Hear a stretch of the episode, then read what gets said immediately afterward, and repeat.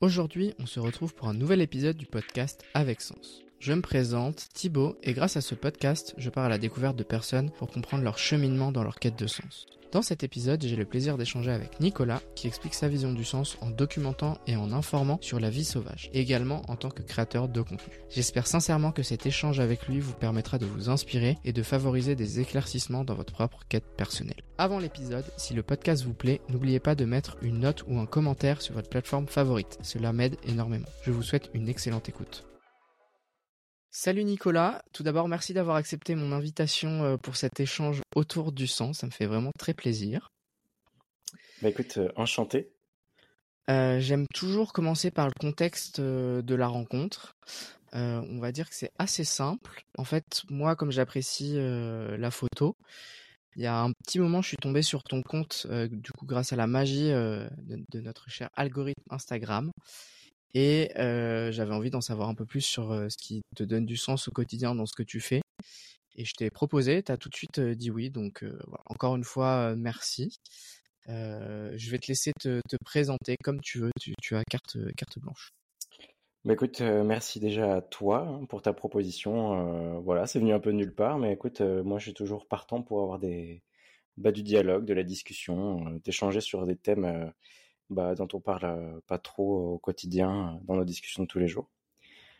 Donc voilà, merci à toi. Franchement, avec grand plaisir. Bah, super.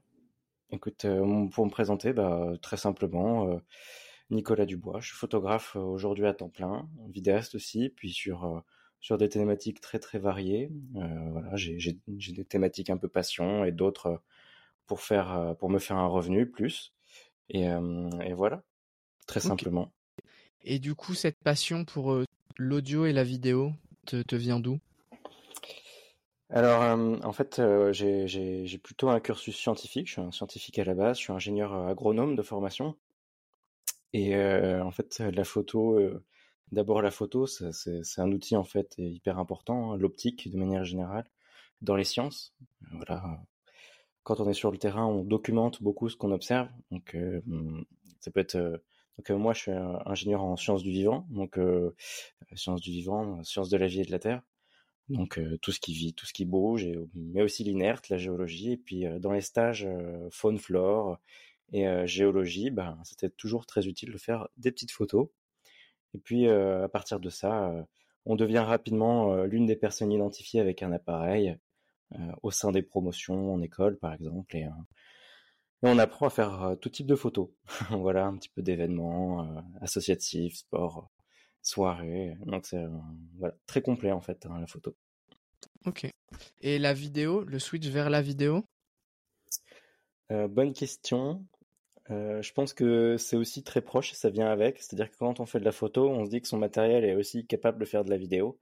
Et on devient aussi tout de suite les personnes capables dans un groupe de faire des images eh ben vivante. Donc euh, voilà, de la vidéo euh, pour présenter des projets, pour euh, faire de la communication. Ben voilà, encore une fois en science, c'est hyper utile et encore trop peu d'ailleurs présent dans ce milieu de faire du contenu un petit peu explicatif. de plus en plus hein, avec la vulgarisation, notamment avec plein de gens sur YouTube, mais c'est pas venu tout de suite et c'est pas ancré dans, ces domaines. Donc, donc voilà, c'est venu comme ça, tout doucement. Ok, parfait. Et pourquoi tu as choisi de t'intéresser euh, particulièrement aux, animaux? Parce que typiquement, par rapport à ton, du coup, ton compte Instagram, euh, tu as sur celui où je t'ai connu, en tout cas ton compte personnel, euh, du coup tu filmes et tu prends en photo principalement des animaux, voire même aussi parce que la dernière photo c'était en Île-de-France où tu as pris vue de drone.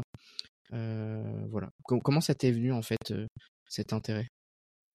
Eh bien, euh, bah, encore une fois, en fait, c'est vraiment euh, étape par étape. Aujourd'hui, c'est vrai que tu m'as sans doute connu, du coup, si c'est récent, à travers des photos animalières, donc d'animaux sauvages. Euh, et d'ailleurs, sans doute faites en Ile-de-France, puisque je fais quasiment l'intégralité de mes photos bah, proches de chez moi, donc 30 km de Paris, quoi, 40 km max. Et, et donc aujourd'hui, j'en suis à un stade où je fais beaucoup, beaucoup de photos animalières. Bah d'où ça vient euh, Je pense que bah, on, continue de repartir en arrière sur euh, d'où je viens, c'est-à-dire la formation scientifique, peut-être une passion pour, euh, disons pour la vie sauvage, pour ce qui est pour pour le vivant, pour pour la nature, voilà. Depuis toujours, depuis tout petit, j'ai voulu faire veto. Euh, arrivé en prépa scientifique euh, et même biologique, et ben, je me suis réorienté un petit peu parce qu'en fait, euh, euh m'occuper de chats et chiens, euh, disons, avec une grande probabilité, c'était pas forcément ce qui m'intéressait le plus et je me suis senti plus utile sur des questions plus d'interface homme-nature, donc sur des questions d'agronomie, de, bah, disons, de, de, sciences de restauration de l'environnement. Ouais, c'est des concepts un petit peu, je les sors un petit peu comme ça. Hein. Voilà, sur en tout cas restaurer la nature. Et évidemment, les animaux, ben, ils ont leur place dans, dans ce système, dans, dans, ces questions. Et dans, dans, ma formation, donc non seulement j'avais une appétence pour, pour ces sujets, hein, toujours eu un, comment dire, vraiment une passion pour, pour le vivant, pour tout ce qui est animaux, faune, flore. Et puis, euh, eh ben, avec ma formation, ça s'est renforcé. Euh, c'est pas arrivé tout de suite parce que la photo animalière, c'est quand même quelque chose de plutôt exigeant, un peu coûteux aussi, en mmh. temps et en argent. Et en fait, pour pouvoir s'y mettre, il faut vraiment se donner le temps. après, après, on, ne le quitte pas, mais il faut se donner le temps de commencer. Et c'est venu, ben, une fois que j'avais commencé la photo à temps plein, et donc que c'était plus seulement une passion, mais, mais ma profession. Ok. Et si toi tu devais citer qu'une seule chose qui fait que tu te lèves le matin, ce serait quoi? Ah, ça c'est une bonne question. Je pense que ça dépend des périodes de la vie. Pas facile. bon, prends ton temps, t'inquiète. Est-ce que tu peux me la refaire? Qu'est-ce qui fait que je me lève, enfin, quand je me lève le matin Ouais, qu'est-ce qui fait que... Parce que tu vois, pourquoi je te pose cette question-là? Parce que mon père a fait de la photo animalière. Il faut se lever très tôt le matin. Et euh, du coup, je me suis dit, ah, bah tiens, je vais lui demander. Voilà. Bon, après, on peut extrapoler un peu la vie du... de tous les jours. Parce que je peut-être que tu te lèves tous les jours très tôt le matin. Mais, euh... mais voilà. Je sais pas, s'il y a un truc euh, je sais pas, quelque chose de magique euh, dans le fait de se lever très tôt le matin pour aller prendre bah, un, un, bah là t'es sur les hiboux, c'est ça, hein, si je dis pas de bêtises? Ouais, alors en ce moment je suis sur les frais. Ah les frais. chouette, hein, c'est un, chouette, pardon.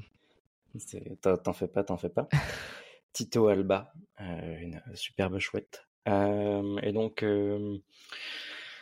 alors déjà, je vais décomplexer les gens qui pourraient avoir envie de se mettre à la photo animalière. C'est pas que le matin, c'est aussi le soir et c'est aussi la journée. Et euh, trop peu, j'y vais le matin. À vrai dire, c'est pas c'est pas en matinée que moi je fais l'essentiel de mes photos. Euh, puisque si s'il faut y aller en matinée, ben l'été c'est le matin pour un photographe animalier, c'est départ 4h30 de la maison, quoi, puisqu'il faut être en place au moins, enfin ouais, une heure avant le lever du soleil, donc quand le lever du soleil est à 5h45, euh, autant te dire que ça pique, quoi, pour, euh, pour, le faire, pour faire bien en tout cas la pratique et pas être trop invasif dans le milieu. Et donc ça m'arrive, et quand j'arrive à me lever, voilà, ce qui est pas du tout évident, souvent j'abandonne en cours de route, c'est toujours un gros plaisir. Euh, c'est toujours un gros plaisir, mais au moment où je me lève, j'ai pas du tout un truc fort de euh, ah c'est parti on va on va documenter la vie sauvage on va on va sauver le monde en racontant des histoires avec des images c'est pas du tout le cas j'ai juste envie de mourir hein, vraiment voilà. Pendant le, pendant la demi-heure qui suit le réveil. Et une fois assis avec euh, le café éventuellement derrière le filet euh, et quand on voit les lumières matinales et la brume là on, est content et on, on, regrette pas mais mais c'est c'est douloureux voilà c'est une souffrance hein, c'est pas un plaisir c'est beaucoup de rigueur Ok, donc tu as, quand même quelque chose. Je n'ai pas répondu à la question. Ah, non, non, mais t'inquiète. C'est juste, voilà. Est-ce que tu as un truc, peut-être plus dans ton quotidien Plus général, en fait. Ouais, plus général, qui fait que tu te lèves le matin, je sais pas. Bon, l'idée derrière ça, c'est aussi, tu vois, qu'est-ce qui te motive à faire tout ce que tu fais aujourd'hui? Parce que il y a cette partie du coup création de contenu, mais il y a aussi le média que tu as créé pour parler des animaux, j'ai vu aussi que tu avais fait des interventions avec d'autres personnes. Enfin voilà, tout ça un peu, qu'est-ce qui te, toi finalement, te motive au quotidien euh, pour faire ce que tu fais? Écoute, euh, j'aimerais être un tout petit peu plus optimiste que je vais être là, mais c'est pas grave, on est honnête, c'est une discussion, on échange, c'est la réalité. Euh, bah, en ce moment, je suis pas vraiment dans une période où je me lève avec vraiment une force et et un dessin en disant ben voilà mes, objectifs de la journée, on va y arriver, on va faire ça, ça, ça, ça va marcher. au contraire, c'est plutôt difficile. Il faut trouver, il faut se, enfin, c'est constamment le matin. Il faut savoir bon allez, faut y aller, on va encore faire cette journée, même si euh, tout ça c'est difficile, même si euh, la situation économique en ce moment elle est difficile. Enfin, je parle de généralité. Hein. Mmh. Euh, les chaleurs, disons de début juillet étaient difficiles, le manque d'eau qui commence à revenir, donc on est assez content. il faut le trouver en, en fait, c'est pas facile de trouver des raisons de se lever le matin. Donc voilà, c'est pareil. S'il y a des gens qui sont un petit peu déprimés, il n'y a pas de problème, c'est normal. Mais mais c'est pas pour ça qu'il faut se laisser abattre quoi. Et donc tout ce qu'on peut faire, enfin moi en tout cas tout ce que j'essaye de tout ce que je peux faire, j'essaie de le faire.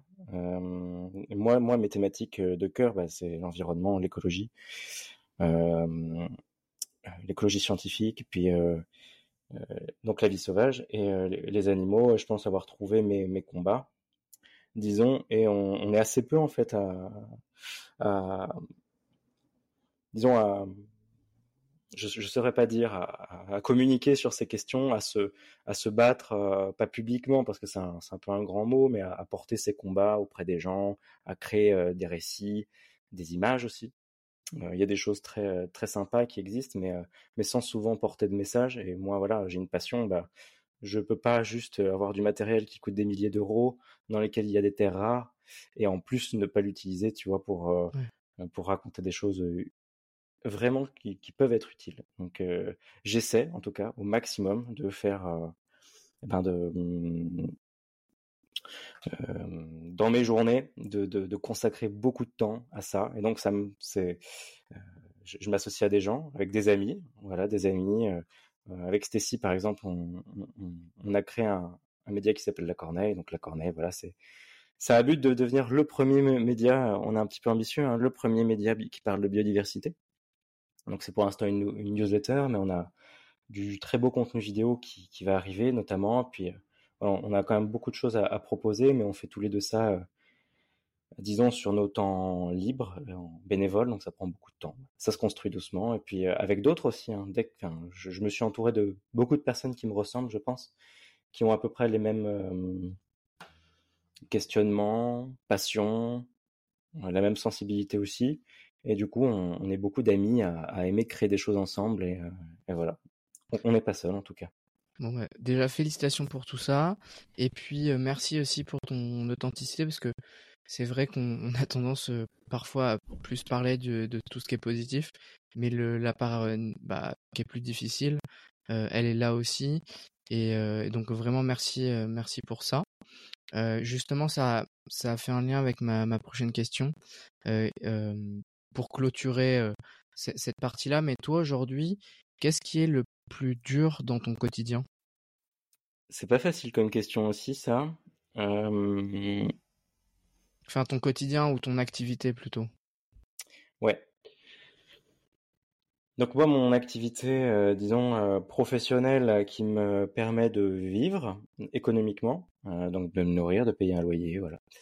Eh ben, c'est la photographie de de prestations, c'est-à-dire que je vends pas encore mes images animalières parce que à côté de ceux qui font ça depuis 10-15 ans, moi je débute, hein, puisque en fait, même si je porte un message et même si je commence à avoir des images sympas, bah ça reste assez récent et donc voilà, j'ai encore plein de choses à apprendre. C'est un chemin, j'en suis, au début, et donc je ne vends pas ces images pour l'instant. ça va commencer, j'espère, avec la Corneille et la création d'un vrai média. Euh, et donc c'est le travail de prestation. Donc euh, je fais des choses très très variées parce que ça me permet aussi de bah, de garder ce lien à l'homme. C'est ça qui est chouette dans le métier euh, de photographe, c'est que du coup je peux être au, lever de soleil et au coucher de soleil avec le renard, le cerf et la chouette, et puis la journée de retisser un autre lien, celui aux humains. Et puis c'est un vrai travail sympa personnel que de se confronter du coup à et bah tout ce qui vit un petit peu toute la journée. Et euh, du coup, il y a aussi à, essayer d'amener ça dans mes prestations. Donc les prestations, qu'est-ce que ça veut dire Ce gros mot, bah, c'est des images pour euh, des organismes qui, qui, proposent du tourisme en Ile-de-France. Hein. Par exemple, ça peut être des départements, euh, départements, offices de tourisme, euh, beaucoup. Je travaille avec des professionnels aussi, des artisans par exemple, pour montrer un peu leur savoir-faire, leurs produits, euh, avec des particuliers. Donc là, c'est des, choses en fait très classiques, hein, du mariage par exemple. Euh, j'aime bien faire un peu de tout pour l'instant. Je reste en, je commence à être en fin de début d'activité. Hein. Je, suis dans la troisième année, donc c'est normal encore. Je pense que je fasse un petit peu de tout, mais la place de, de l'environnement euh, bah, prend de plus en, enfin voilà, la place est de plus en plus grande euh, dans mon travail général. D'accord. Voilà. Et donc, ce qui est le moins facile, euh, oui, parce que je réponds toujours pas à ta question. Tout va bien. Je sais pas trop, c'est c'est pas évident aussi comme question. Euh, je pense qu'on a des statuts pas terribles euh, quand on, débute en photographie. Le statut d'auto-entrepreneur, par exemple, qui est celui que j'ai aujourd'hui, est pas pas un statut terrible. C'est-à-dire que, bah, comme beaucoup d'autres statuts, en, fait, j'ai l'impression qu'il faut toujours tout prouver et euh, c'est-à-dire que c'est qu'il y, a quand même beaucoup de situations précaires et moi comme d'autres, euh, on a beau gagner euh, de l'argent, on a beau gagner de notre vie, on n'est pas considéré comme comme des, des, travailleurs normaux. Voilà, il y, a, beaucoup de c'est-à-dire que moi je peux pas avoir un accès à, hum, à la propriété par exemple. si j'en avais les moyens, ce qui n'est pas forcément le cas, bah je, je, je, ne pourrais pas parce que le statut d'auto-entrepreneur est un peu précaire. Donc je dirais la précarité du métier en fait. Okay. Voilà. S'il y a plus de clients pendant six mois parce que je sais pas, hein, par exemple, vraiment un exemple sorti de nulle part, par exemple un, eh ben, un virus ou une bactérie, euh, bah c'est pas facile économiquement, voilà. Ouais, ok, parfait, bah merci beaucoup. Et ton quotidien, euh, du coup, si donc si on prenant bien comme tu fais pas mal de beaucoup de choses euh, variées, comment, si tu devais un peu résumer une semaine type, elle ressemblerait à quoi? Eh bien, probablement une journée de libre. On va commencer par le plaisir. Ok. Max, vraiment. Euh... Je te, enfin, je, là, j'ai une activité quand même soutenue et dedans, je mets quand même euh, mon travail animalier, même si c'est passion. En fait, c'est quand même à but. Euh... Enfin, je, je, le fais de manière très professionnelle quand même. Enfin, donc, c'est pas que du repos. C'est, c'est plus que ça. Donc, euh, c'est pas qu'un passe-temps. Et c'est pas qu'une visite passe-temps, donc vraiment, euh, j'ai assez peu de repos et je, je, je, travaille beaucoup. Donc le matin, une ou deux fois, je serai en affût. J'y suis quasiment tous les soirs. Et la journée entre temps, eh ben, ça va être travail de bureau ou quelques prestations, voilà, un petit peu toute la semaine. Voilà, un petit peu. Ok, parfait. Donc des tournages, enfin voilà, des choses très variées par contre en prestation. Et après, bon, les, les mariages, t'en fais beaucoup? Euh, pas trop, non. En fait, euh, c'est pas mon cœur d'activité, mais euh, je j'aime ça. Et en fait, à chaque fois que j'ai une demande, je le fais avec un très grand plaisir. Je fais pas de communication autour de ça, mais je devrais plus en fait, parce que c'est quand même assez plaisant. J'aime ça en fait. Ok, bon bah, parfait. Et du coup, pour terminer sur la phase de ton activité, ce que tu fais maintenant, c'est quoi ton meilleur souvenir depuis que tu t'es lancé? Bah, si j'ai au moins une chance, c'est que quand même c'est un métier où on voit des jolies choses. Euh, en général, les gens veulent montrer ce qui est beau, donc euh, c'est rarement c'est rarement nul, disons hein, quand même. Hein. J'ai pas j'ai pas de mauvais souvenirs, j'ai beaucoup beaucoup de bons souvenirs. Donc vraiment, je peux je peux en citer beaucoup. Il y, il y en a un dernier qui est excellent. C'était du pur hasard en fait. C'est j'ai contacté un alors je sais pas comment on dit un pilote de montgolfière peut-être. Ok. Et euh, complètement au hasard, il m'a dit bah viens faire des photos, je t'embarque avec moi. Est-ce que tu es libre dans deux semaines ce jour-là le matin? Rendez-vous à 5 heures pour un vol. Et donc j'ai passé voilà un, moment incroyable au-dessus de la scène. C'est un peu la photo, c'est ma dernière photo. C'était pas drone, c'est c'est ah, en ballon. Ok, ok. Ouais, c'est en ballon. on est à 1000 mètres de haut. Et, et donc voilà, c'est des, des vues incroyables qu'on a que que depuis cette hauteur-là et à vol de et, et, et le matin. Voilà, 5 heures au-dessus de la scène, à 1000 mètres.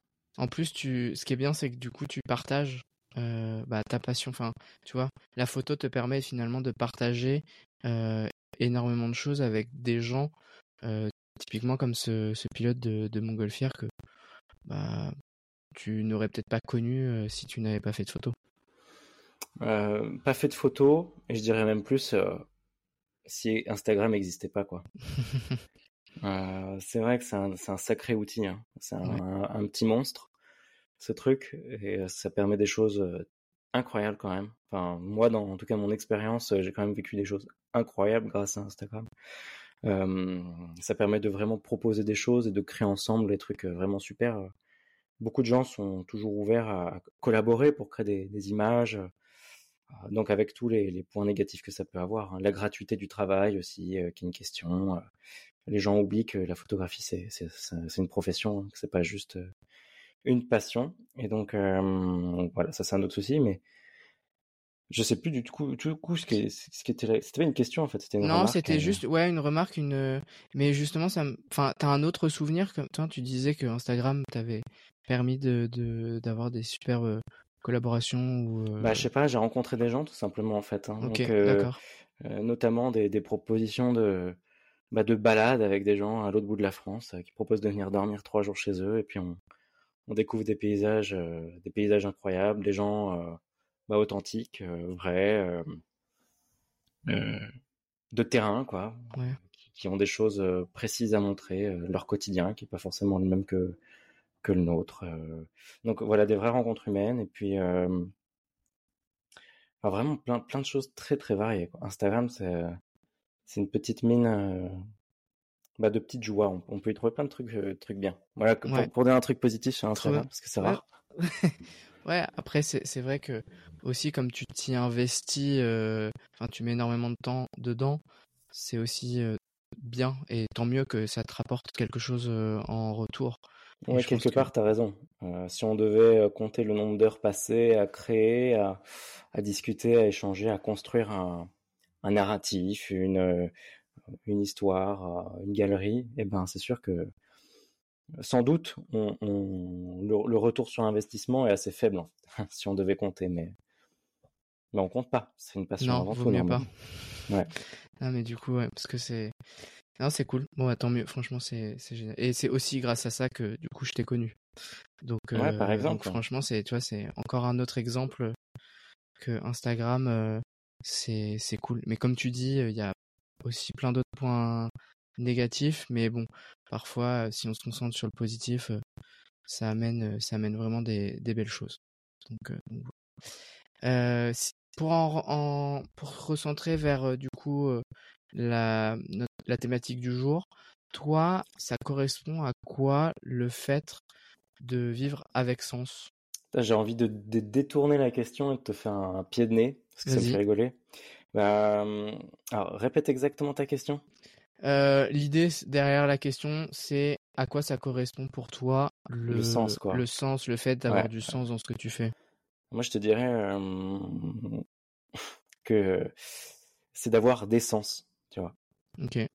Parce que moi, j'ai redécouvert en fait mes sens avec la photo animalière. Dire Louis, l'odorat, moins le toucher, mais et, et la vue. Et euh, donc, tu vois, comme ça, je, je fais une petite blague sur le terme de sens, parce que voilà, moi, c'est mes cinq sens qui est... En tout cas, quand tu me poses la question, là, je pense, c'est, à ça que je pense directement, en fait. Et non pas forcément un but un peu, un, objectif derrière ce que je fais, ou que, enfin, quelque chose de plus profond, en, fait, quelque chose d'hyper, ben, ben du, le corps, quoi, tu vois, c'est, c'est dans la forme, en fait, c'est les cinq sens, ouais. Et ça, ça me parle beaucoup. En photo, parce que, évidemment, on l'a vu, mais quand on fait de la photo nature, au fur et à mesure, on, redécouvre un peu une part de nous euh, sauvage aussi. Parce que on la connaît quand on est au marché et qu'on sent les légumes. Voilà. Mmh. Euh, enfin, qu'on touche les légumes, qu'on sent les fruits, qu'on essaie de repérer euh, ce qui est mûr, pas mûr. Et donc ça, c'est vraiment un truc hyper sauvage en nous, en fait. En fait, c'est ça, ça, vient de voilà notre notre histoire de chasseur-cueilleur. Et, je trouve que ça revient avec la photo animalière. On réapprend à écouter tout ce qui bouge, euh, à bouger comme d'autres animaux pour pas se faire repérer ou à essayer d'imiter. Alors quand je dis imiter, c'est pas imiter les animaux, mais c'est avoir un pas euh, plus lent, plus doux, moins humain en fait, moins. Euh, enfin, je vais je vais pas le faire à l'oral, mais en tout cas moins humain. Et voilà, tout réécouter, entendre que cette branche qui craque là, ça peut pas être autre chose qu'un chevreuil ou que cette cette cette cette feuille enfin ce bruit qu'on entend de bruissement à côté bah c'est pas un renard c'est vraiment un merle. C'est toujours les merles de toute façon. Donc donc voilà. C'est pas du tout une la bonne réponse à ta question alors je t'arrête tout de suite là-dessus il n'y a pas de bonne réponse. Vraiment c'est elle est propre à chacun et même, tu vois, si tu m'avais dit, bah, je sais pas, bah, tu sais pas et enfin, tu vois, tu, m'aurais forcément expliqué quelque chose, donc il n'y a pas de bonne réponse, donc t'inquiète pas. moi, ça me fait me poser la question, enfin, pas la question, mais finalement, ça m'évoque le fait d'être dans le présent, ce que tu me dis. Ouais, aussi. Mmh. Est-ce que ça te parle du coup? Ouais, ça c'est c'est très vrai. Je pense que quand on a, enfin quand on, en fait quand on fait une activité, j'ai l'impression que c'est un truc qui est commun à toutes les activités qui demandent beaucoup de présence d'esprit. Mmh. Je sais pas si ça a fait sens d'ailleurs ce que je suis en train de raconter. On parle de sens. Je sais pas trop si ça fait sens. Mais en tout cas, par exemple, il y a des activités qui laissent à peut-être à la rêverie, penser à ses problèmes aussi. Et je pense que c'est pas le cas avec la photo animalière. Alors sans doute si, on a tous le temps en affût quand on reste 5 heures derrière un appareil qui prend rien en photo, on a le temps de rêvasser. Mais il y a quand même une grande partie du travail qui est de l'observation active. Et c'est même pas, ça devient un réflexe. C'est-à-dire que maintenant, quand je me balade en forêt, ou malheureusement aussi en voiture, ça c'est un souci. Hein, c'est un, mauvais, un mauvais, comment dire, une mauvaise habitude qui est dur à, casser, le fait de regarder partout, euh, voir tous les signes de vie. Euh, voilà. Maintenant, je vois tout, et y compris en voiture, je regarde tout, donc ça c'est un petit peu problématique. Mais du coup, euh, c'est quand même très actif, et l'esprit est quand même souvent complètement tourné vers tout ce qui se passe. C'est-à-dire que mmh. le moindre rouge-gorge qui bouge et qui vient faire, qui vient transformer la scène qu'on a en face de nous, ça nous prend, comment dire, beaucoup de d'espace en tête. Et donc, je pense qu'on est vraiment tout le temps dans le moment présent. Et puis, c'est ce que j'ai l'impression quand, enfin, parce que je partage pas mal quand même mes affûts, c'est-à-dire que je passe beaucoup de temps avec des amis, des proches, en, forêt, en prairie, en balade. Et, je pense que c'est ouais, c'est vraiment un, moment présent. On est dans le moment présent. Mmh, ok. Et comment t'as mmh, toi fait pour justement travailler cette, euh, je sais pas si c'est la bonne formulation, mais cette reconnexion euh, finalement à tes sens. Tu vois, c'est pareil, tu, disais euh, qu'il faut apprendre à ralentir, parce que bah, quand il y a un animal, si on fait trop de bruit ou si on est trop visible, bah forcément il va fuir parce qu'il va avoir peur. Mais voilà, comment tu as fait pour travailler ça au quotidien? Euh, je pense que tu as dit le mot, hein, c'est le travail. C'est-à-dire que ne faut pas croire que ça s'apprend comme ça ou que il y a des gens qui sont plus talentueux que d'autres dans leurs approches et dans leur manière d'être dehors, c'est certain. Mais je dirais que c'est vraiment réapprendre en fait à à pas être un, un humain lourdeau. en fait, on comment dire on n'est plus du tout adapté à ce monde euh, extérieur, quoi. Enfin, on, est des hommes des villes, des hommes et femmes des villes, euh, aussi, ruraux qu'on puisse être. Alors, cela dit, les, ruraux le sont, beaucoup moins que d'autres, hein. mais on a quand même oublié ce que c'est que de vivre dans un, environnement, quoi. Enfin, on fait tout craquer. Euh, on est obligé de tout couper pour pouvoir passer. On supporte pas qu'il y ait une ronce. Il faut qu'on ait le couteau et qu'on la coupe. Donc en fait, c'est, je pense que c'est aussi avec mon travail. Hein. Moi, j'ai travaillé en algue verte euh, pendant pendant une année, puis euh, sur des thématiques d'eau encore après. Donc euh, je faisais déjà beaucoup de terrain, ben, pour mon métier en fait, de restaurer les cours d'eau. Et donc je pense que j'ai commencé là vraiment à passer énormément de temps sur le terrain, même si non. Avant, je le faisais beaucoup, j'ai toujours aimé être dehors, mais alors là, c'était du quotidien.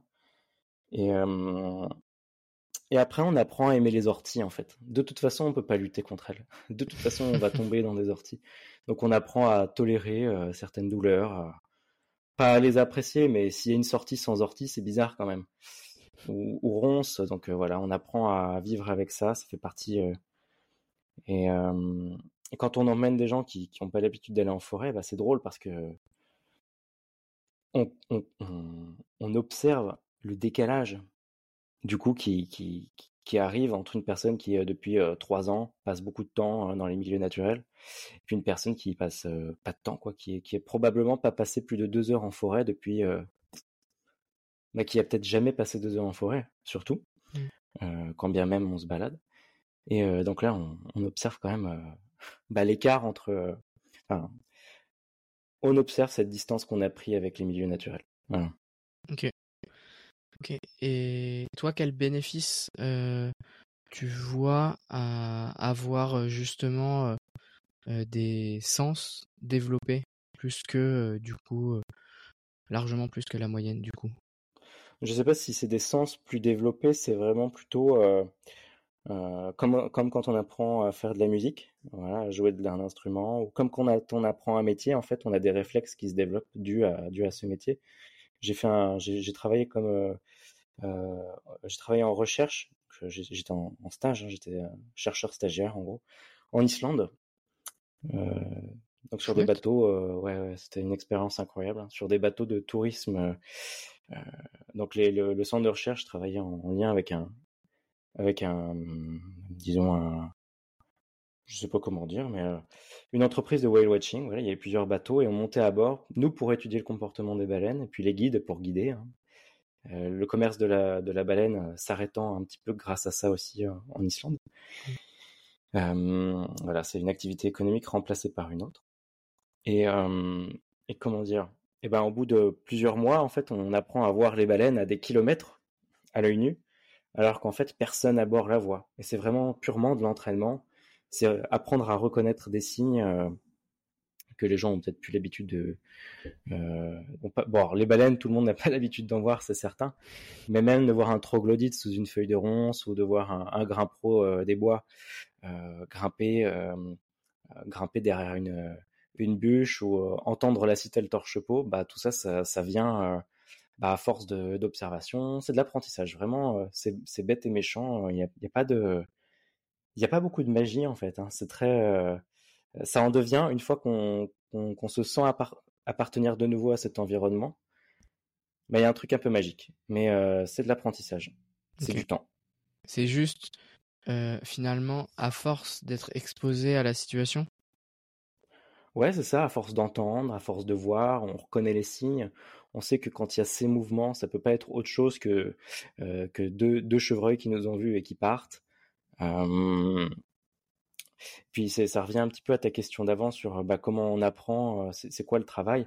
Bah, c'est beaucoup d'échecs en fait. Hein. C'est pas des affûts ratés, mais c'est des balades où on voit des animaux partir et on se dit ah bah mince, qu'est-ce que mmh. j'ai fait de mal Comment comment j'ai fait pour pas les voir avant qu'ils partent? Et donc on, on, voit au fur et à mesure des années, bah ses sens s'affiner, et puis on arrive à tomber sur des animaux avant qu'ils nous aient vus, et à pas les faire fuir en fait, à passer une demi-heure auprès d'eux, et à les voir partir doucement, continuer leur, leur journée, et puis à pouvoir nous aussi repartir dans notre coin, sans qu'il y ait de dérangement, et ça c'est c'est l'aboutissement de, bah de, je pense, d'autres échecs, ouais, c'est sûr. Ok, trop cool. si je te dis vivre avec sens et bonheur, ça t'évoque quoi à toi? Alors vivre avec sens, je pense que c'est important. Parce que, en fait, c'est ça qui donne raison de se lever le matin. Voilà, pour reprendre un peu ce que tu disais tout à l'heure. Je trouve que le sens, c'est ce qui permet, quand ça va pas, de se dire ouais, mais il y a quelque chose en plus. Même si je vais pas bien, bah il y a du sens dans ma vie. Euh, parce que je fais quelque, je fais un métier qui, qui me parle, ça me ressemble et je pense que je pense être utile à, alors je pense avoir avoir une place en fait. Euh, et moi, je, voilà, je pense que j'ai du sens dans ma vie. J'ai l'impression que ce que je fais, c'est important. Voilà. Même s'il y a mieux, même si on peut faire autrement, euh, voilà, chacun a sa place. Moi, je pense quand même avoir un peu trouvé la mienne, même si c'est à, encore. Et la question du bonheur, elle est un peu différente. Je pense qu'on peut avoir du sens et, pas forcément être heureux tout le temps. Et c'est pas grave. Et sans doute, euh, vaut mieux, enfin, vaut mieux ça. Disons que c'est pas mal déjà de, moins avoir du sens. Euh, je crois que le bonheur, c'est un truc qui est un peu moins durable. Et peut-être que c'est plus facile de se lever avec du sens, euh, quitte à pas être heureux tous les jours. Mais euh, c'est peut-être plus facile que d'être heureux euh, de temps en temps, et, mais de pas avoir de sens, d'être un peu perdu. Je de toute façon, le bonheur, moi je le vois vraiment comme une vague en fait. Il y a forcément des hauts, donc là tout va bien.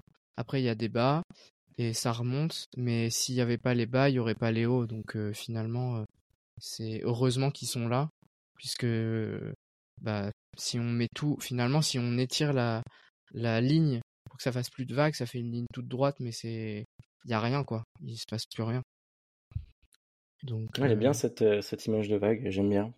ouais, J'aime beaucoup. Parce qu'en plus, c'est, tu vois, c'est avec la mer, donc il y a aussi de ouais, l'écume, il y a les vagues, donc on- il y a les, les algues, tu vois, donc il y a vraiment toute, cette- toute cette ambiance. Et moi, je dirais même pour rajouter que euh,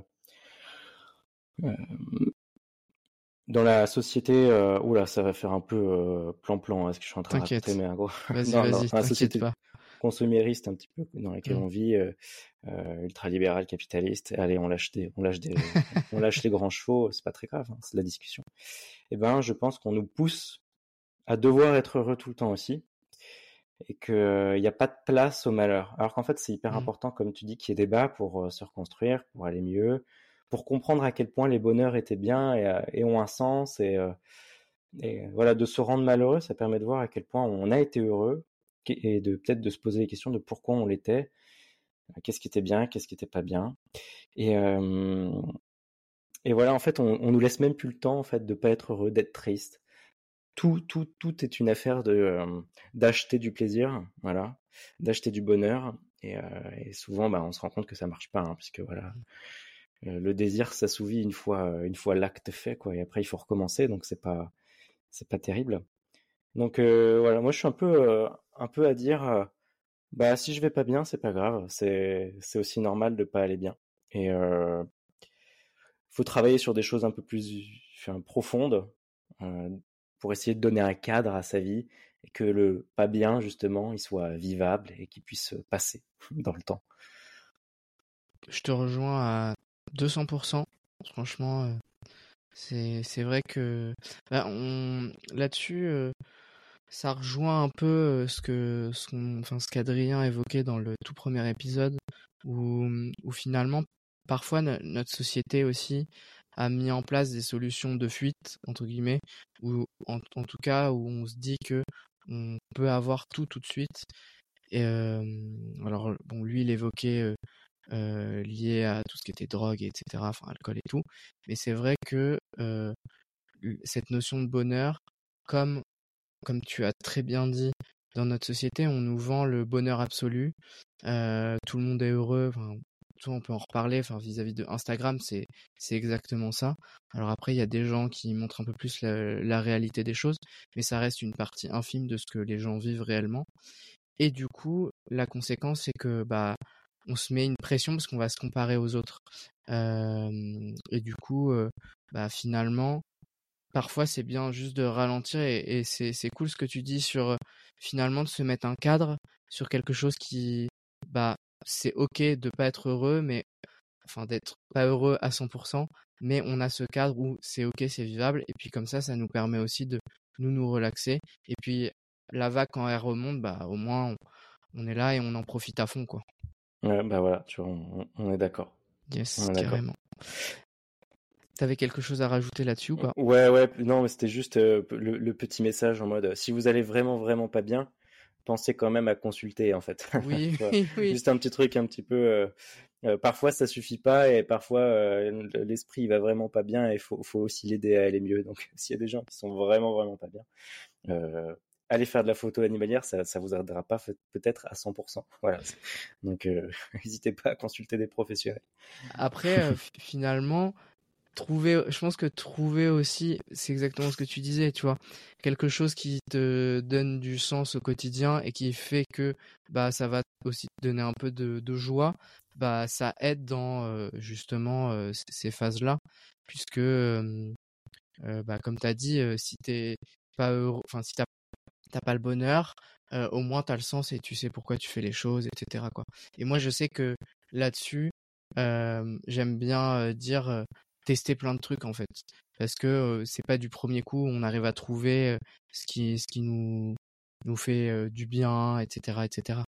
Donc parce que toi, d'ailleurs, dans ton cheminement, comment, enfin, est-ce que le, tu vois, tout à l'heure tu disais que dans ta jeunesse, enfin, je pense, que ta jeunesse, mais plus jeune, t'as- t'étais allé déjà dans les forêts et autres.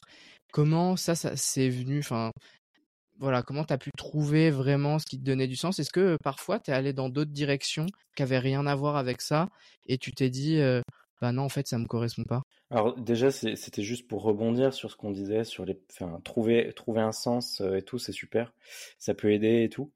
Je suis d'accord avec toi, mais j'ai quand même beaucoup de personnes autour de moi qui n'arrivent pas à trouver de sens en fait. et ça, ça me pose beaucoup de questions. parce que moi j'ai l'impression que ça a été facile pour moi et donc on va y revenir juste après sur pourquoi. mais il y a des gens qui ne, qui disent ne pas trouver de sens. Enfin, ils, n'arrivent pas à trouver quelque chose dans lequel il y a un sens ou quelque chose dans, leur vie, pas un but de leur vie, mais quelque chose ben, qui rende justement, enfin, qui, qui est un linéaire, quoi, que un récit, que leur lever soit peut-être moins difficile justement. et, et, donc ça c'est le premier cas, c'est qu'en fait bah, ça n'a pas l'air si facile. Moi je, ne peux pas savoir trop pourquoi, puisque ça a été facile pour moi, mais ça me pose beaucoup de questions d'une part. Et ensuite je crois que c'est aussi un, un, sujet de classe euh, sociale, un petit peu cette question du sens. Parce que j'avoue que moi je, je pense que je, peux prendre le temps de me poser la question et de participer à un podcast, par exemple, parce que euh, bah, j'ai pas des soucis financiers non plus qu'ont euh, ben, une grande partie de, personnes euh, aujourd'hui. Je crois que pour avoir, pour se poser la question du sens, il faut déjà ne plus avoir à se poser certaines questions de, bah, de survie, quoi, de vie au quotidien. Et tu vois, c'est un peu le luxe de pouvoir se poser cette question, je pense.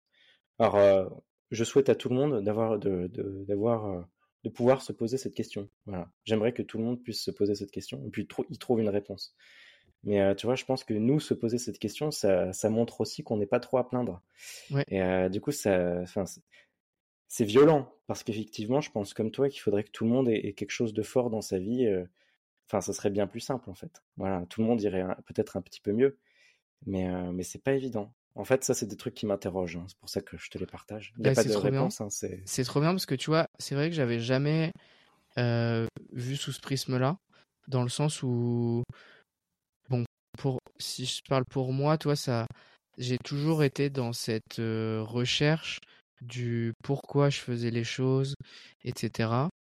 Et, euh, et du coup, c'est assez naturel. Et moi, j'ai 30 ans, donc euh, voilà, j'ai pas de financièrement parlant, tu vois, j'ai pas une famille, enfin, j'ai pas tout ça.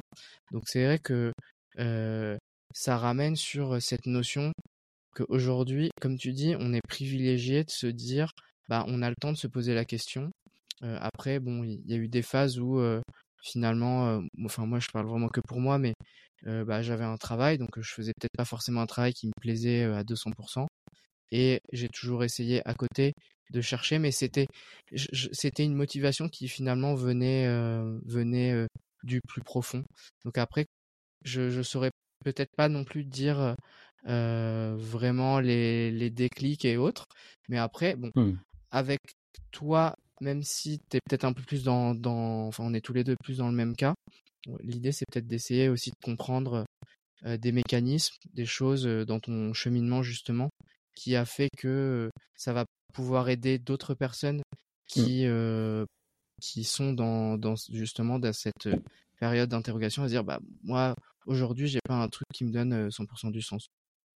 Ouais, je te, enfin, c'est, je, te, suis tout à fait. C'est, des, vraies interrogations. Peut-être qu'il y a des gens qui, qui ont plus cette envie aussi de rechercher quelque chose quand ils rentrent le soir, ben, qui ont aussi envie de se poser ces questions, pour qui c'est important et d'autres moins. Et moi, par exemple, c'est pas du tout quelque chose que j'ai, qui, comment dire, c'est pas quelque chose, euh, je, je, me suis jamais posé pour chercher un sens à ce que je faisais. Alors c'est peut-être un luxe aussi, tu vois. Ouais. Euh, mais hum, moi, j'ai vraiment tout fait, les, tout fait par passion. Voilà, quand j'étais petit. Enfin voilà, j'ai grandi, j'ai eu deux parents qui ont pu m'inscrire à des cours de musique. Euh, si je voulais faire du sport, je pouvais faire du sport. Euh, voilà. Euh, c'était pas, enfin, ménage moyen, tu vois, mais j'ai quand même pu toujours faire à peu près tout ce que je voulais. Euh, euh, et je me suis jamais posé la question de, comment dire, du sens. j'ai fait de la musique parce que j'aimais ça. Puis je me suis dit que j'aimais beaucoup les animaux, que veto ça pouvait être vraiment sympa. Je me voyais bien soigner des alligators en Australie, pour tout te dire. Voilà, j'avais un truc avec les reptiles quand j'étais jeune, j'aimais beaucoup ça. J'ai eu des lézards, hein. Voilà, je le referai pas, mais j'ai eu des lézards chez moi, très, tout à fait de manière légale. Hein. Mais euh, euh, voilà, la captivité, c'est plus trop pour moi, je crois. Et, donc j'ai voulu être veto.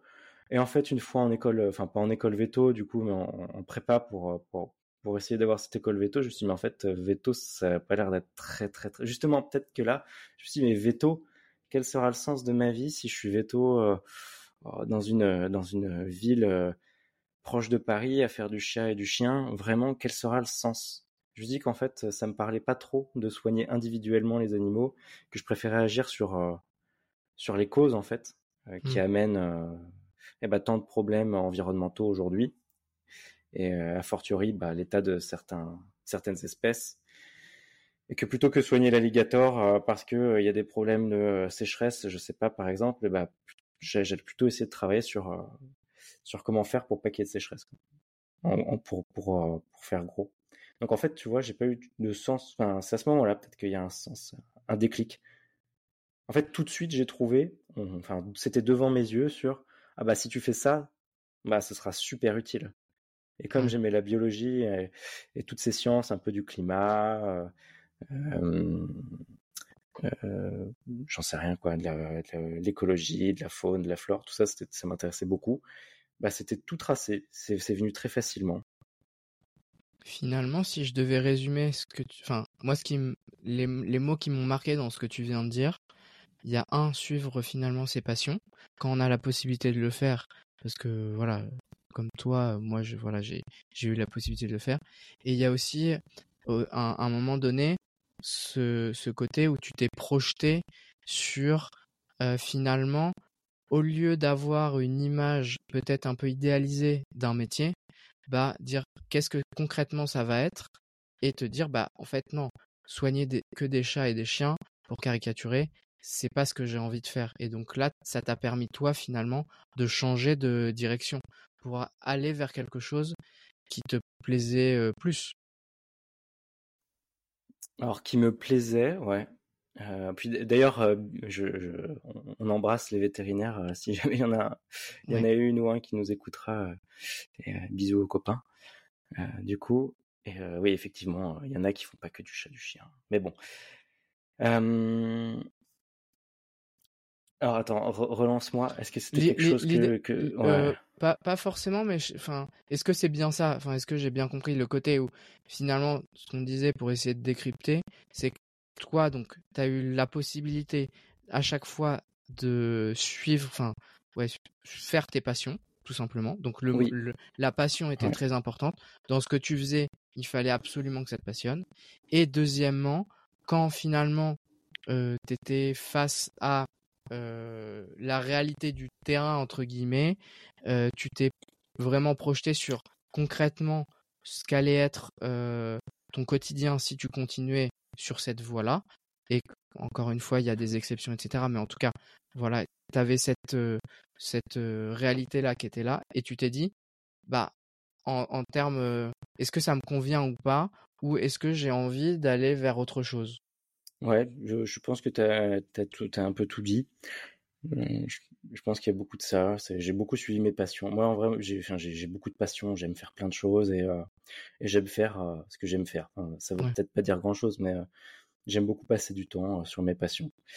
Et euh, d'une part, donc je me suis aussi ouvert à plein de choses. En fait, je me suis laissé faire bah, un peu de sport quand j'étais jeune. J'en ai eu marre. Puis après, j'ai fait plus de musique. J'ai adoré ça. Ça, ça. a pris énormément de place. Puis, puis c'est, alors c'est jamais parti, mais voilà, ça s'est réduit un petit peu. Puis j'ai laissé plus de place à, à la science et à, l'environnement, voilà, qui bon, aujourd'hui prend énormément de place.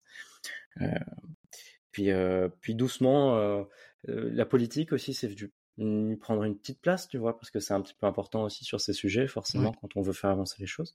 Donc en fait, c'est des passions au fur et à mesure.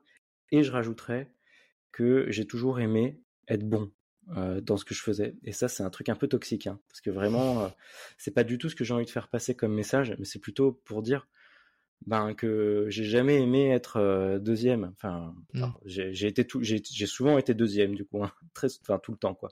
J'ai jamais été non plus un, un premier de classe, mais mais j'aimais bien la compète. Ouais, c'est ça, la compète. J'aimais bien bah essayer d'être bon quoi, vraiment travailler bien mes morceaux par exemple de musique. à l'école, c'est vrai que j'aimais bien ramener des bonnes notes quoi. J'aimais bien avoir bah, que tout le monde était content, que je bosse bien. Enfin, j'étais moi content de bien bosser. J'étais content de mes bonnes notes.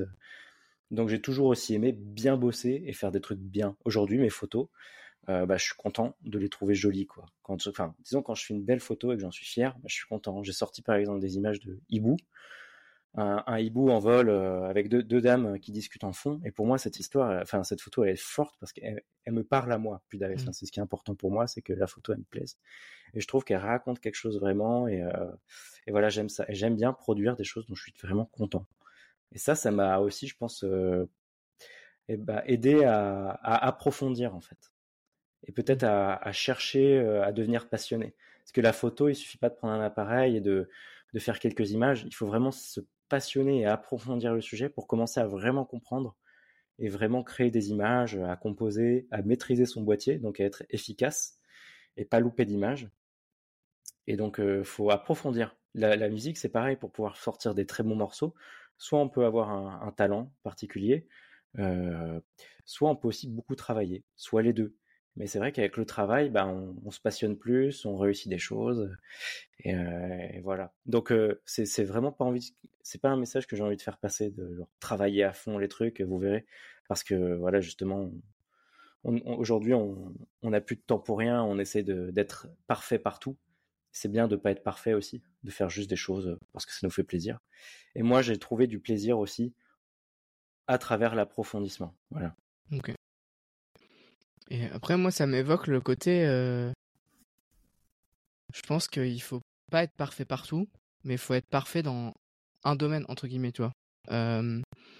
Parce que si on veut être parfait partout, déjà, c'est très, très, très, très, très, très compliqué, voire impossible, mais impossible euh, n'existe pas, mais c'est très compliqué. Euh... Et je pense que, justement, si tu arrives à aussi, moi j'ai eu ce problème-là, tu vois, à faire plein de trucs différents, en fait tu, peux avoir tendance à te perdre. Alors l'avantage c'est que tu apprends au fur et à mesure à connaître ce que tu aimes et ce que tu n'aimes pas. Mais par contre, si tu veux vraiment, comme tu dis, apprendre à être passionné entre guillemets, parce que dès le premier obstacle, enfin échec, t'en parlais juste avant, si tu t'arrêtes, bah forcément tu vas pas être passionné.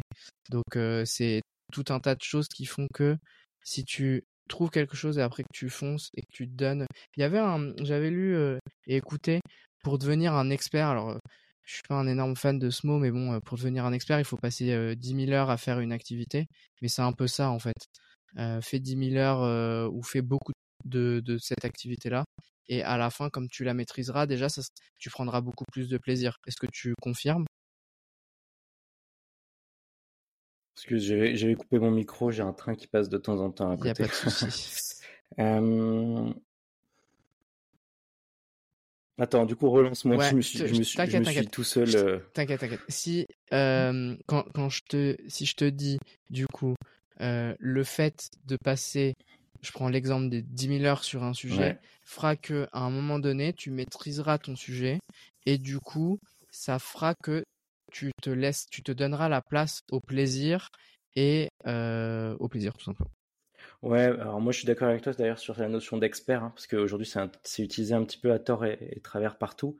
Pour moi, un expert, c'est quelqu'un qui, tu vois, j'ai cette dimension scientifique de l'expert. L'expert, c'est celui qui publie, qui a fait un doctorat sur un sujet et qui euh, et dont les pairs et qui est reconnu par ses pairs. Quoi. Donc tu vois, euh, tous ceux qu'on appelle experts aujourd'hui, euh, ça me fait bien rigoler. Euh, mais je comprends tout à fait ce que tu veux dire sur cette question d'avoir les 10 000 heures. Enfin, c'est pas mal comme chiffre parce que ça, ça, ça claque un peu et ça, mmh. ça, annonce la couleur. Quoi. Il faut vraiment bosser. Et, euh, et donc euh, là-dessus, je suis d'accord avec toi. Je pense que, bah, en fait, quand tu passes vraiment beaucoup de temps sur un sujet, en fait, ça commence à te coller à la peau.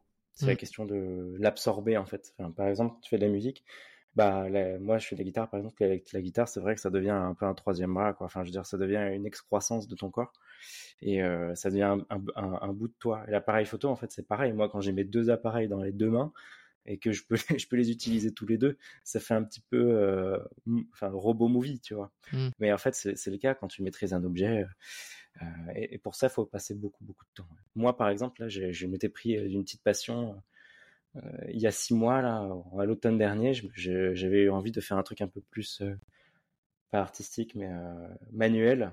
Je m'étais essayé à la sculpture sur bois.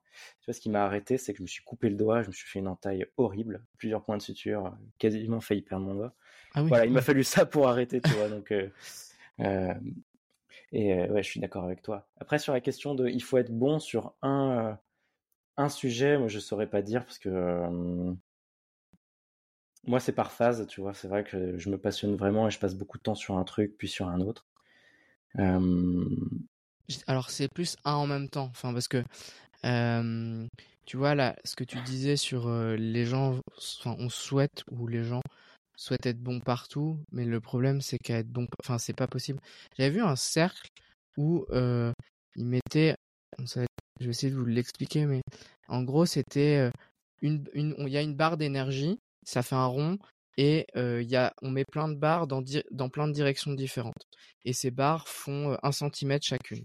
Bah, en fait, si au lieu d'aller dans toutes ces directions, on prend toutes ces barres et on les met dans une seule, bah en fait on va plus loin. Et c'était plus cette image là du coup. Mais après, par contre, je te rejoins à 200% sur le fait que c'est par phase et il y a des moments, même tu vois, un truc tout bête, mais ce que tu disais au début, te lever le matin quand c'est l'été et que le soleil se lève à 5h30, c'est compliqué. Par contre, l'hiver, en effet, tu vois, ça va parler. Mon père, il faisait plus ça l'hiver parce que le soleil se couche un peu plus tard et du coup, ça, reste quand même un peu plus facile. Mais il y a juste des phases où on va en faire à tel moment ou à tel autre. Donc, donc voilà. Ouais, ton image, elle est bien, ton cercle, elle est parente. je vois bien, ouais, ça marche bien. Bah, c'est plus facile en tout cas, mais je crois qu'on le, on en souffre plutôt de cette. c'est pas tant, c'est plutôt une souffrance. En fait, on, nous impose plutôt ça d'être bon partout. Mmh. C'est-à-dire que même si on n'est pas bon partout, tu vois, je pense que toi aussi, je sais pas si tu es sur LinkedIn par, par, pas trop. Un peu, mais en vrai, pas trop. Voilà, bah sur LinkedIn, il y a ce truc de même quand tu es mauvais, enfin non, c'est pas ça que je veux dire. Parce que même quand tu as une mauvaise expérience, tu te sens obligé de devoir la raconter et de trouver un narratif dedans et, et de mmh. voir et bah plutôt que d'avoir fait un, truc bien, donc tu t'es raté, tu as, eu une mauvaise expérience, et bah tu te dois de l'expliquer et d'en faire un post incroyable. On se laisse, enfin voilà, on, se sent obligé de d'essayer de tout faire tout tout le temps bien et c'est plutôt, on nous l'impose parce que voilà, par exemple, bah du coup, quand à force de voir ça sur LinkedIn, eh ben on se sent obligé soi-même de devoir euh, faire de la communication sur nous en, tirant tout euh, bah, au plus euh, au plus parfait. quand on fait de la musique, on se compare forcément. Enfin voilà, bah, les réseaux sociaux aident pas hein, évidemment avec la comparaison. Mais là-dessus, il y a un bouquin qui est génial normalement, je crois qu'on j'en ai parlé avec Victor. C'est les vertus de l'échec de Charles Pépin. Et en fait, il explique que ça, ce phénomène-là, en France, il est très important parce qu'il vient dès l'école. C'est-à-dire qu'à l'école, on nous pousse à être bon partout. Alors que dans d'autres pays, ils vont voir les appétences que l'on a et ils vont essayer de nous pousser pour aller plus loin sur bah, ouais, les appétences que l'on a, tout simplement, tu vois. Et, euh, et du coup, je pense que même au-delà, enfin, il y a ce côté, tu vois, euh, comme tu dis, sur les réseaux sociaux et tout. Mais c'est vrai que génétiquement, dans notre manière, enfin, pas génétiquement, mais dans notre euh, système éducatif, on est éduqué aussi à devoir être bon partout, quoi. donc voilà. Ouais, je suis d'accord avec toi. Je partage ce que tu dis. Je pense que c'est super vrai. Enfin, du coup, c'est ce que dit le bouquin, sans doute. Ouais, euh, notamment, en fait, il en parle. Il, parle de, cette, de, de, de ce sujet-là, parce qu'il y a, il y a énormément de choses. Tu vois, il compare les Américains avec les Français, enfin, ou peut-être plus les Européens, mais il donne un exemple, et ce qui est très vrai.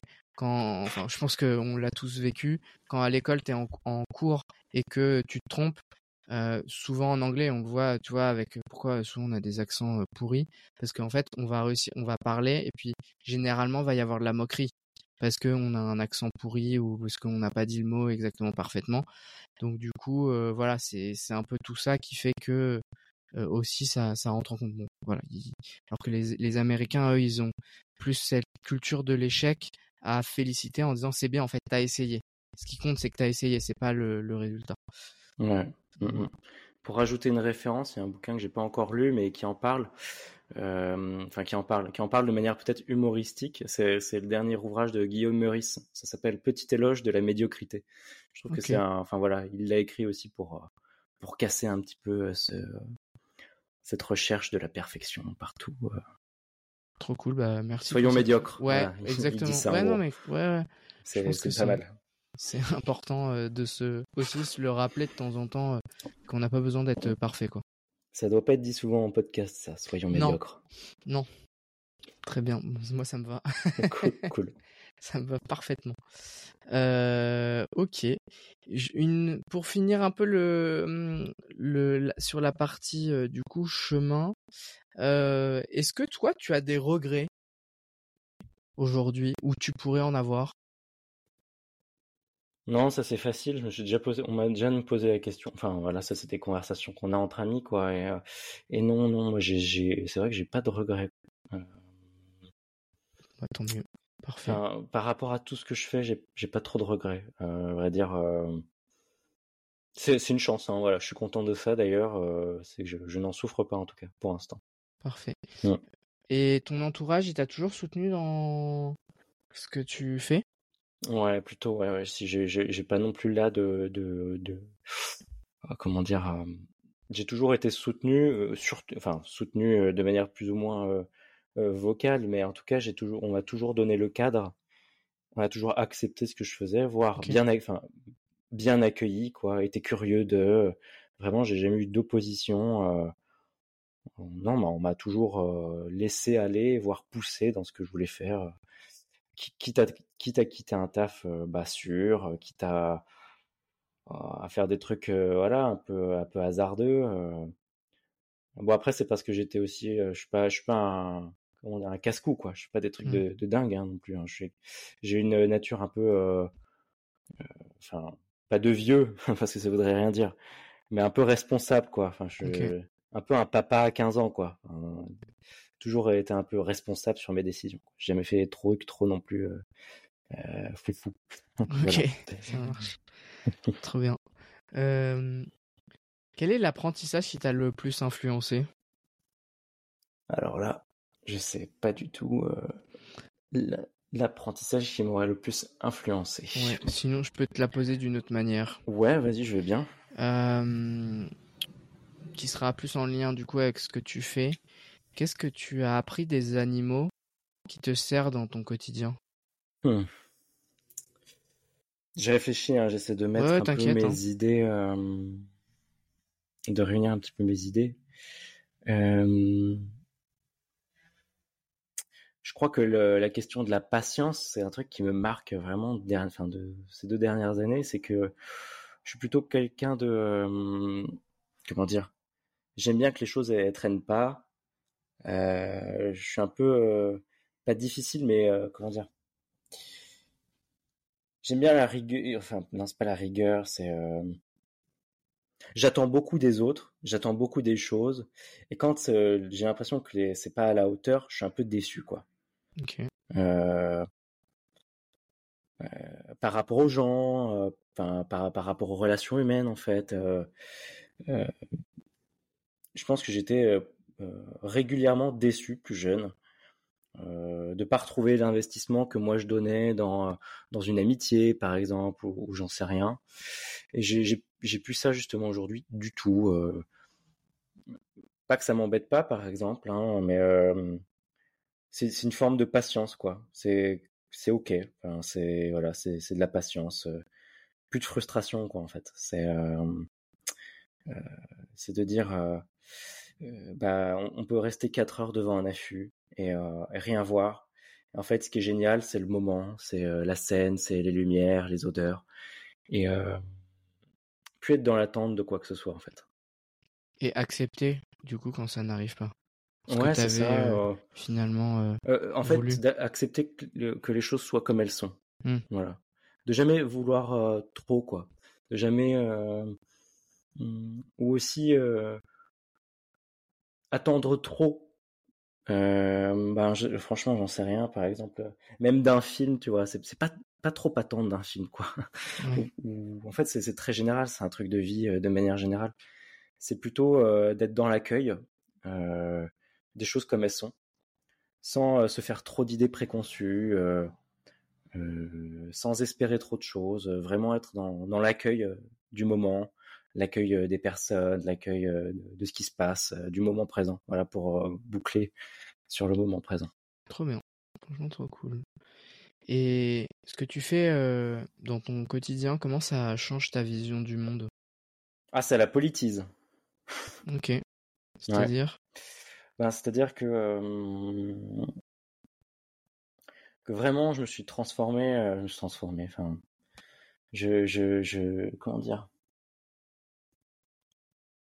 C'est, les dix dernières années, en fait, j'ai vraiment l'impression d'avoir trouvé, de me dire que il faut que les choses passent par la politique aussi, qu'en fait tout tout ce qui se passe entre humains, toutes les décisions prises, toutes les, tout cas, voilà. En fait, moi j'aime bien dire quand les gens ils me disent ah mais t'aimes bien la politique avec ce grand P quoi. Dire mais en fait c'est juste la manière dont on s'organise entre nous pour vivre ensemble quoi. pour le dire facilement, c'est comment on s'organise pour pour vivre ensemble. Et j'étais, enfin, quand on, on, bosse en environnement, il y a tellement de problèmes, il y a tellement de, de choses euh, dingues qu'en fait, on, on, se pose tout le temps la question de bah, quoi faire, comment mmh. faire, comment mieux faire, comment faire plus vite, comment faire euh, plus efficace, euh, comment, enfin, en tout cas, comment atteindre nos cibles. Et donc, du coup, la, question de, la politique et de bah, justement la recherche de solutions dans une société, bah, ça devient hyper important. Et donc, ouais, je pense que ça a politisé euh, ma personnalité, euh, ma vision des choses, ma vision du monde. Euh, tout à fait. Ok, cool. Et tu parlais tout à l'heure d'échecs. Est-ce que tu en as un qui t'a enseigné, ou je sais pas, qui te marque là, qui t'a enseigné des, des, choses? En tout cas, ça a été le, le plus marquant. non, mais j'ai pas un échec marquant en fait. Hein. C'est vraiment, il y en a tout le temps, quoi, des échecs. Hein. C'est genre euh, vraiment un truc super normal de la vie. Dernièrement, j'ai, euh, je me suis fait refuser un contrat incroyable qui m'aurait beaucoup parlé, moi, en tant qu'ingénieur agronome de formation, voilà, sur des photographies de forêt. je me suis dit, mais comment on peut me refuser à moi ce contrat? Enfin, je veux dire, vous voulez des photos de forêt, c'est mon métier, quoi. Euh, à la mmh. base et en plus c'est ce que je fais dans mon quotidien, dans ma passion. Donc euh, ouais, là, là, là la patience, j'avoue, j'ai été un peu fatigué d'un coup. Je me suis dit oh, purée quoi. J'avais droit à ça quand même. Mais euh, voilà, c'est peut-être le dernier en date un peu qui m'a un peu qui m'a un peu frustré. C'est pas relatif à l'animalier. Je crois que j'ai beaucoup de chance en ce moment avec les animaux. Donc au contraire. Et tu l'as géré comment justement? Ça serait quoi un peu tes conseils pour gérer tes échecs comme ça? Ah, Je sais pas si je suis celui qui les gère le mieux. non, je pense pas que je gère bien mes échecs. Euh, en fait, voilà, c'est. Oh, on peut, on peut pas tout faire. Hein. Non. voilà, tu vois, je, je sais pas gérer mes échecs. Euh, disons pas, j'ai pas, j'ai pas vraiment une bonne, une bonne recette. Euh, Il y a un truc qui te fait du bien, toi, enfin, qui te permet de, de passer au-delà? C'est peut-être de les positiver ou autre. T'as pas un truc qui fait que. En fait, j'essaie d'être très occupé dans ma vie. vraiment d'avoir plein de choses en cours. Et c'est-à-dire que du coup, quand il y a un truc qui, est, qui échoue, en théorie, j'en ai quand même plusieurs sur le feu. Et du coup, j'essaie de m'investir plus sur autre chose. Euh, et de me dire, ah bah franchement, tant pis. Par exemple, dans ce cas-là, je me suis dit, bon, bah franchement, euh, bah, trop nul pour eux. Enfin, je pense que ça aurait été une collaboration géniale long terme, on aurait créé un truc trop bien. J'aurais même fait un film gratuit en fait, parce que j'en aurais fait des vidéos, c'était même pas demandé. Je me dis bah tant pis, c'est pas grave, tu vas passer ce temps et cette énergie sur autre chose, ce sera tout aussi bien, voire mieux. J'ai eu pareil avec, euh, là tu me fais penser à un échec. Et pour euh, remonter, enfin pour euh, pour lier à l'animalier, j'ai passé du temps à faire des affûts au blaireau, tu vois. Un mmh. animal un peu dur et difficile à observer en, en Ile-de-France, mais de manière générale, très nocturne en France. Et, et voilà, c'est je sais pas, plusieurs, euh, peut-être 20 heures d'affût euh, sur plusieurs semaines, euh, chaque fois raté, quoi. Et la seule fois où je l'ai vu, bah, il sort par le mauvais côté ou par un côté. Ah. Tu vois, dans le, dans le truc où on, on apprend au fur et à mesure l'animal, bah là, avec le blaireau, je, je suis pas au bout de mon apprentissage. Hein. J'ai encore à apprendre. Bon, bah, Parfait. Donc finalement, si je, de, si je dois résumer, c'est mettre de l'abondance dans tes projets qui te permet de si t'en as un qui tombe à l'eau entre guillemets, bah c'est pas grave parce que t'as tous les autres. Alors, je, je me méfierais du mot abondance parce que tu sais, il y a ce côté aussi de il faut faire attention au trop parce que si tu as trop de trucs en cours, euh, Ouais, ok. bah, tu prends plus le temps non plus de t'investir dans, dans un bien. Tu sais, c'est ce qu'on disait tout à l'heure. euh, c'est bien de- d'essayer de- d'aller à fond quand même dans un truc. Euh, donc, faut faire attention. Mais je pense que c'est la question de pas mettre ses- tous ses œufs dans le même panier en C'est fait, ça. plutôt. Ouais, c'est un peu la ça. question de C'est dans ce sens-là. ben, d'avoir euh, plusieurs choses qu'on aime. Euh, bah, c'est plus facile après de, de gérer quand même quand t'as as un échec, quoi. C'est sûr. Ouais. Ok, bon bah finalement, tu vois, t'as as bien une quelque chose à transmettre là-dessus, c'est cool. Parce que ça parlera euh, forcément à peut-être euh, des personnes qui, justement, alors du coup, euh, font peut-être un truc, bah, c'est comme quand tu fais de la... On parlait de d'entrepreneuriat euh, juste avant, avoir plusieurs devis, enfin, plusieurs projets sur le feu te permet aussi, euh, du coup, bah, de... Et puis de, finalement... toujours avoir des nouveaux devis qui arrivent pour donner de l'eau au moulin. Quoi. Donc, donc voilà. Ok. Et toi, si tu devais me citer une- la meilleure décision que tu prise euh, pour finalement avoir cette vie, Quelles sont les décisions que j'ai prises? Euh, la meilleure décision que tu as prise pour euh, avoir finalement cette vie? Tu parlais tout à l'heure peut-être d'avoir quitté un travail ou autre. Est-ce que c'est ce type de décision? Bah, je sais pas, c'est pas des bonnes décisions ou des mauvaises en fait, c'est. La meilleure, hein, pour toi. Ouais, oui, oui, oui, la Tu vois, meilleure, ouais. Pas le Mhm. côté euh, bon ou pas bien, mais vraiment, je sais pas, celle qui t'a marqué le plus en disant, Mhm. avec le recul, je suis content d'avoir pris cette décision-là parce que ça m'a amené tout ça. Ouais, alors euh, c'est quelque chose d'un peu vieux, je pense en fait. C'est, euh, je suis en train de me dire que tout a été, tout a coulé de, c'est enfin ça a coulé de source en fait depuis euh, quand même 15 ans. euh, euh, tout est venu un peu, c'est un peu mis bout à bout. J'ai j'ai pas eu de grosses décisions. Enfin, j'ai quitté un travail, mais je veux dire, combien on est à quitter des travails euh, Mm. sans savoir exactement où on va. Je sais pas si c'est ça vraiment qui. Je pense qu'en fait, euh, peut-être euh, vraiment, c'est c'est- c'est sur ma- la question des études, c'est quand j'ai choisi ce que je voulais faire comme étude. Même si au final, c'était pas ce que j'ai fait, puisque je j'ai pas fait veto, mais j'ai fait agro. Mais c'est très proche, enfin, c'est un peu dans le même univers quand même. Et c'est c'est ce- c'est le jour où j'ai décidé de bah que si moi je voulais faire euh, la filière s'appelle BCPST. Voilà, c'est c'est une prépa euh, prépa scientifique. Ça s'appelle la BCPST. C'est au jour où j'ai dit bah ok ça va être super dur, euh, surtout en venant d'un d'un petit lycée de province, euh, pas très bien noté, euh, où tous les profs te disent mais jamais vous irez en prépa parisienne, laissez tomber. Bah, c'est de me dire bah si en fait j'ai envie de faire veto, j'ai envie de le faire, j'ai pas des notes euh, euh, dégueu non plus et vraiment j'ai envie de faire faire ce métier.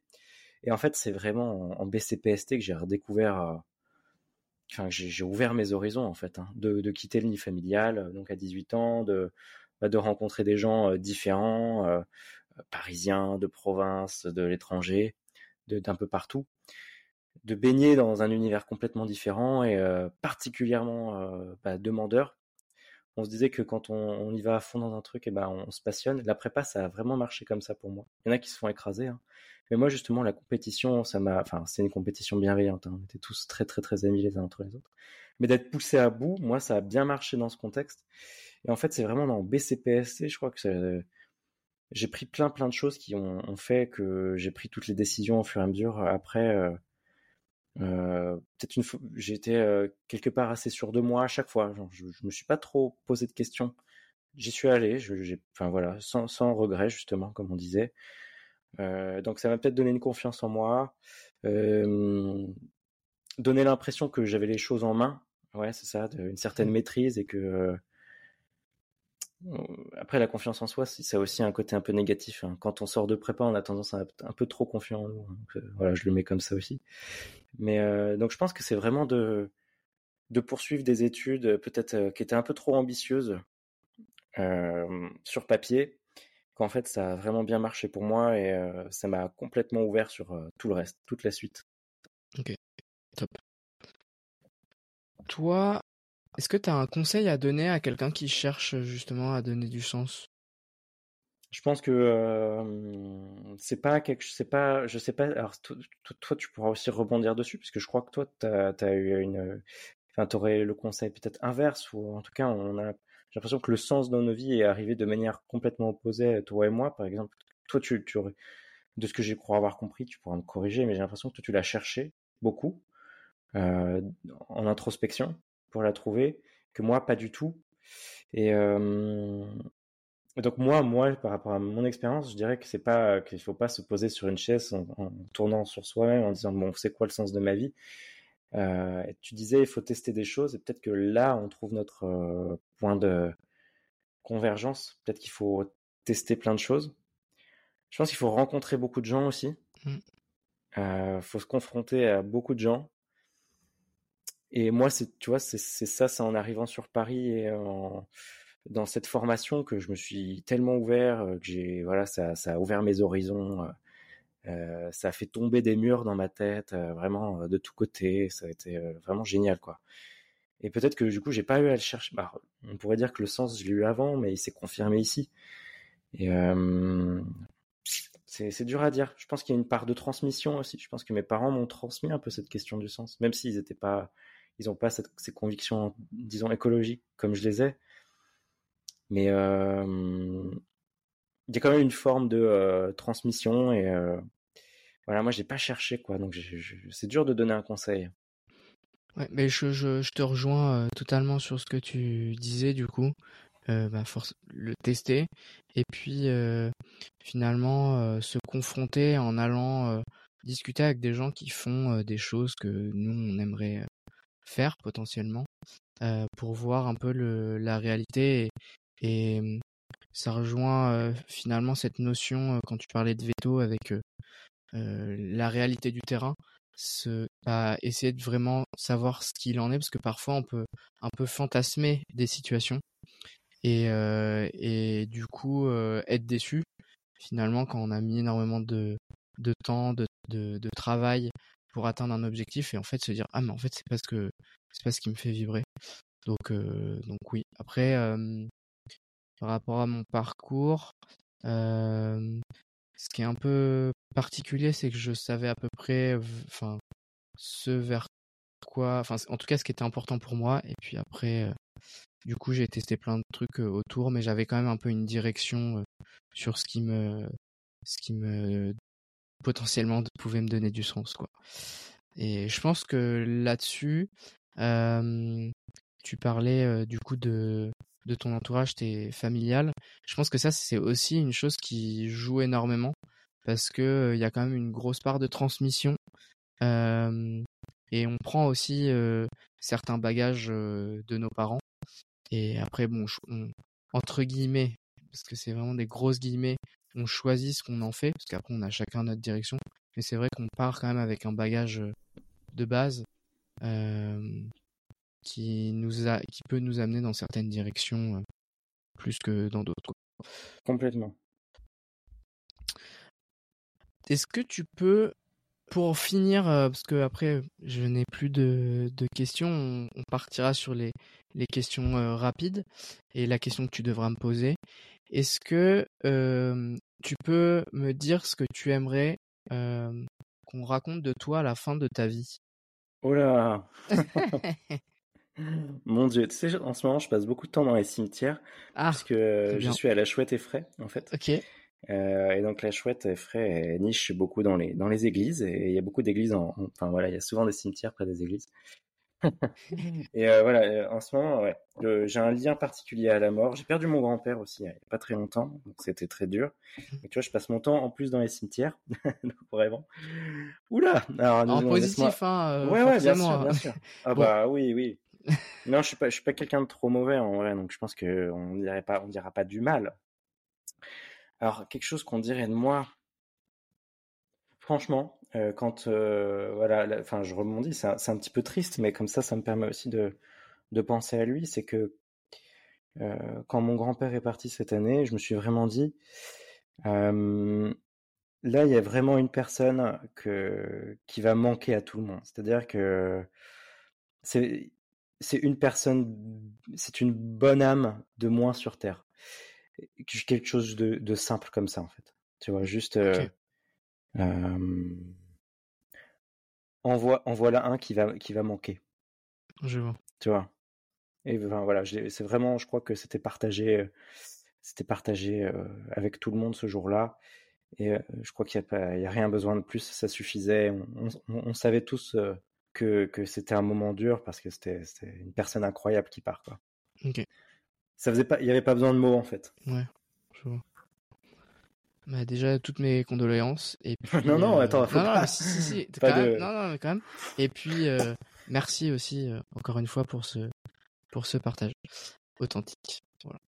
Euh, et du coup avant donc là ça va être les petites questions du coup rapides. Et puis ensuite tu pourras me me, me poser ta, ta question. Euh, t'es plutôt formel ou décontracté? Donc plutôt décontracté. Ok. Euh, destin ou chance? Travail. Ok, ça marche. Euh, ville ou campagne? Campagne. Euh, plutôt les pieds sur terre ou la tête dans les nuages? Les pieds dans les nuages. Les pieds dans les nuages, très bien. Sucré ou salé?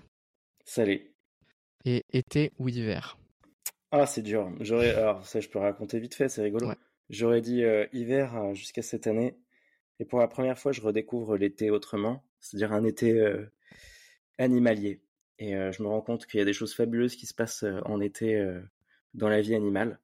Et voilà, ça me refait découvrir autrement l'été, qui est pour moi normalement vraiment ce moment de sécheresse, difficile à vivre. Voilà. Ok, trop bien. Parfait, bah merci pour ces explications. Je te laisse du coup me poser ta question. Bah écoute, j'ai eu le droit de voir un petit peu les questions qui t'ont été posées. Et euh, il y en a eu des beaucoup, des, des, très bonnes. Donc euh, j'invite euh, les gens qui écouteront cette petite discussion à, aller lire ça parce que je trouve que bah, pour te connaître toi, à mon avis, c'est très chouette. Donc il faut aller écouter les autres, les autres podcasts. Et moi, je vais t'en poser une peut-être plus légère parce qu'il y en a des, des, bah non mais elles sont, elles sont trop bien. Mais on, la discussion, elle a été, elle été solide. Donc on va faire un truc plus léger, tu vois.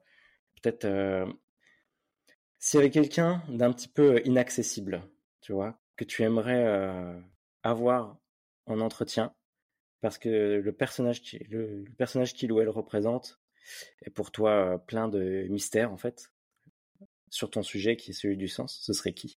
Quelqu'un qui, est, tu vois, inabordable en fait. Enfin... c'est une bonne. Euh, elle est légère, mais elle est très très. Elle, elle amène euh, la réflexion. euh... J'ai un, j'ai un, j'ai une personne en tête, mais j'essaye de voir d'élargir un peu mon spectre.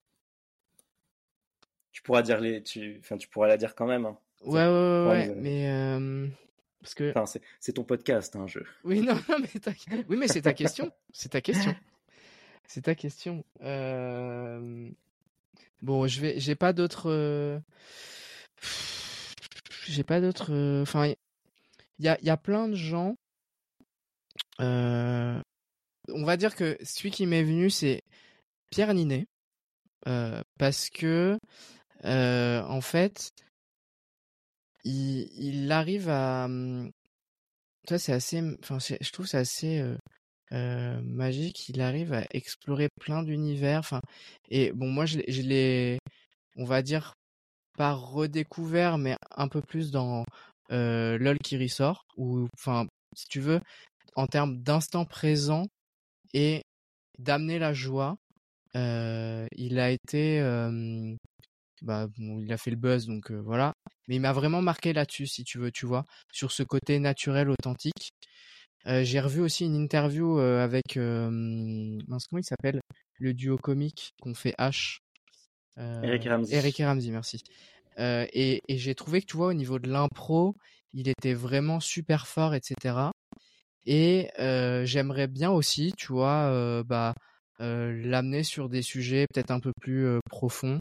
Tiens, j'ai pas pensé à une autre personne alors que j'aimerais aussi 100% l'avoir, c'est Frédéric Lopez parce que j'adore ce qu'il fait. je regarde énormément un dimanche à la campagne puisqu'il fait quelque chose qui est assez similaire à, ça puisque ça retrace, il va chercher un peu, tu vois, on va dire plus loin que la surface dans ses interviews. Donc ouais, ça serait, c'est, franchement, ça serait, si j'ai le droit d'en dire deux, ça serait vraiment ces, ces deux personnes. Je sais même pas pourquoi, pourquoi Frédéric Lopez, j'y ai pas pensé direct, mais mais ouais, voilà, ça serait un peu du coup Pierre Ninet pour aller creuser un peu plus derrière la côté spontanéité, ce qui se cache, et puis Frédéric Lopez c'est quelqu'un qui m'inspire vraiment beaucoup sur cette thématique-là. Écoute, c'est je crois que c'est deux super choix. Enfin, bravo. Pierre Ninet, c'est sûr. Tu aurais une belle interview, je pense. Ouais, et puis vraiment, tu, vraiment. Tu, vois, alors j'ai eu la chance d'avoir Eva, qui est dans le milieu, qui est actrice, qui, est, qui, est, dans ce milieu-là, qui est, comme je disais dans le podcast, un milieu que tout le monde connaît, mais finalement, en fait, on ne sait pas du tout comment ça se passe. Et des séries comme 10% nous ont permis d'avoir un peu plus une vision de ce qui se passe dans le quotidien de, du coup, des acteurs. Mais, mais c'est vrai, ouais, je, tu vois, d'aller voir, d'aller creuser cette partie-là plus profonde, on va dire. Mmh. Voilà. merci pour ta question.